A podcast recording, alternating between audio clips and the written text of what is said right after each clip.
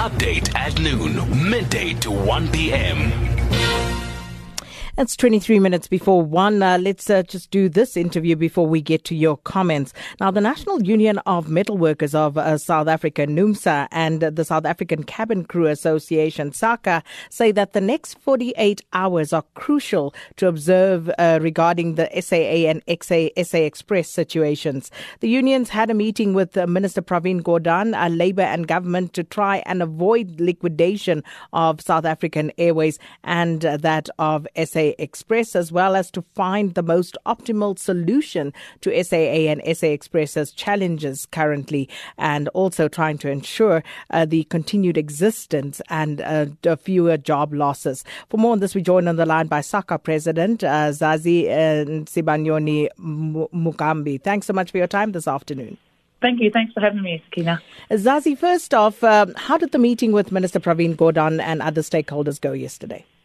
Um, it was it was a good meeting in our view because I think what we are grappling with is every union suggestion as to um, how they see the restructured um, airline uh, coming into in, into the fore and in what form that will take. So we're still grappling with the you know with the technicalities around that.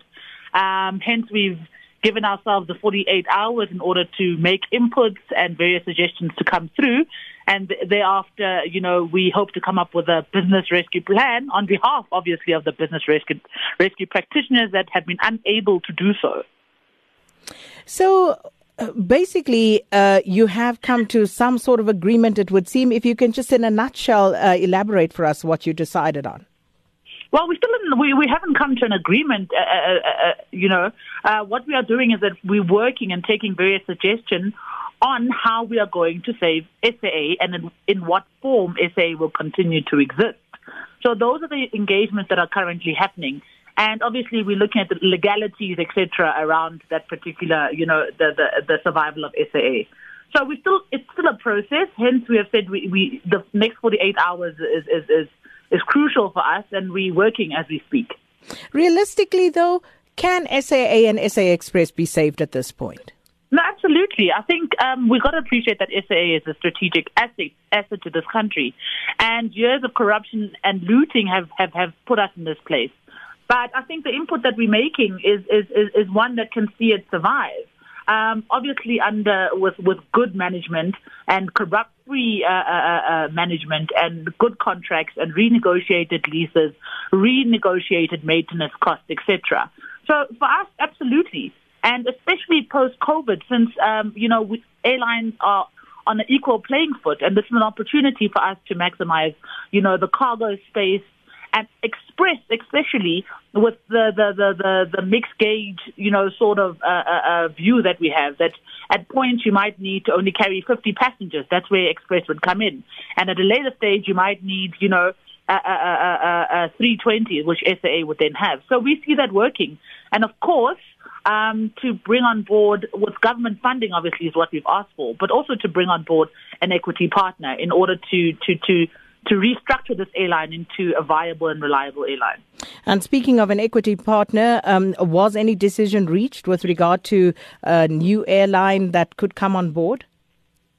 Uh, no, there is no, there, there, no, it's not about a, a new airline. And uh, that's why we're confused by what NTM, uh, NTM is putting out. We all know that we are talking about um, a way in order to see how SAA can uh, survive and in what form. A strategic equity partner, in our view, should be someone that is willing to invest in an airline and not continually um, getting loans which come at huge debt uh, uh, for the future. So these are discussions that are happening and not necessarily in, in, in, in the form of any airline because I think airlines right now are suffering across the board. So it's tough times for all airlines. So uh, just to bottom line it, what would be your suggestion for the way forward. Uh, if you had to have, you know, um, a wish granted now as uh, SACCA, what is it that you are putting on the table as a rescue plan? Well, in, in, in summary, what we'd like to see is obviously um, a brand new fit for purpose management, a brand new board that will see the involvement of unions. Um, we'd like to see maybe an incorporation of, uh, um, you know, mixed gauge aircrafts and, and obviously investment from uh, a strategic equity partner.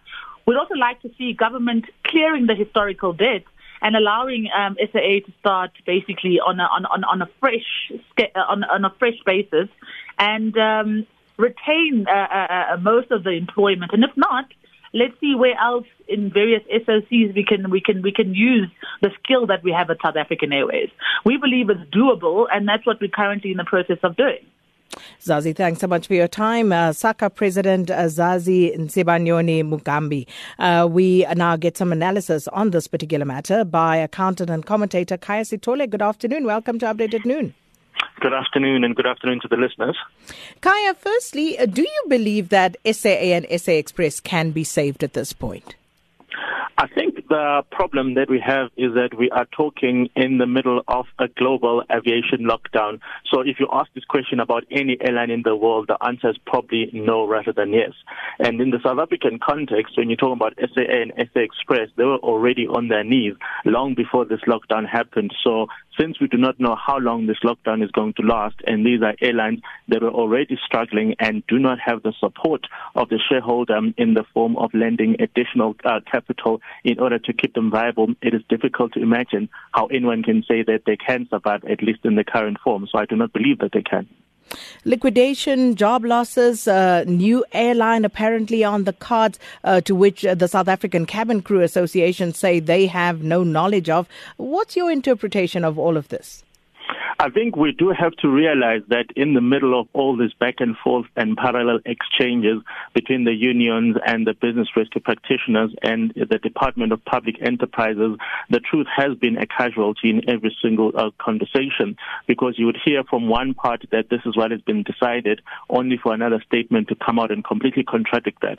The problem that we have is that unfortunately the employees are the ones that are caught up in the crossfire because what we're seeing here is that the unions still have a belief, whether it is correct or not, that something can be salvaged. But of course, the unions are struggling to explain why they would still think that the Department of Public Enterprises in particular is a good negotiating partner when the same Department of Public Enterprises refused to advance a single cent towards the business rescue process of SA Express.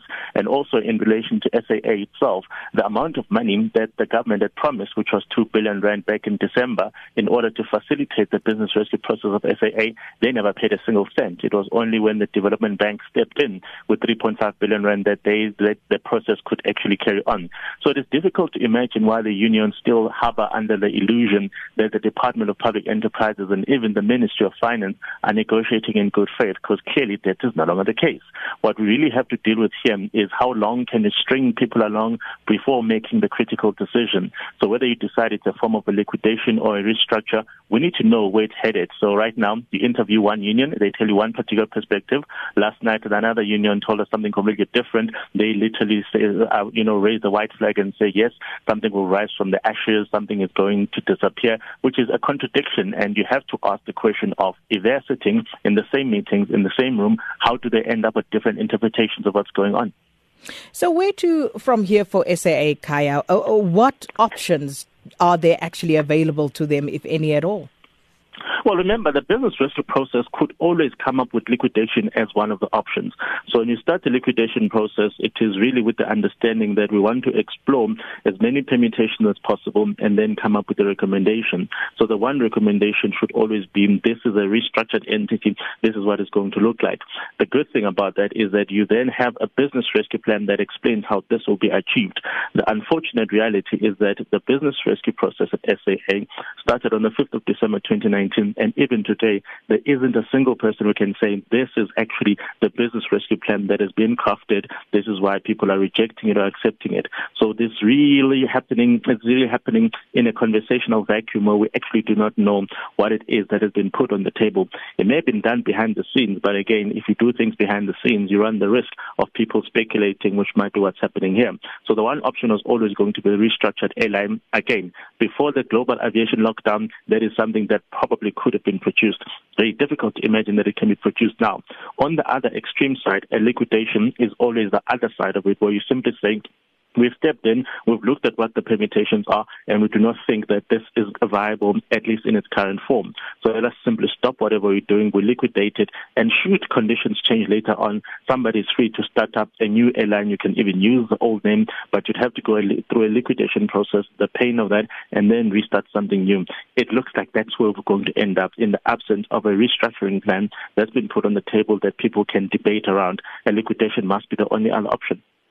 And for years, Khaya, people have been saying that uh, government uh, bailouts to SAA was throwing good money after bad, and yet government kept doing that.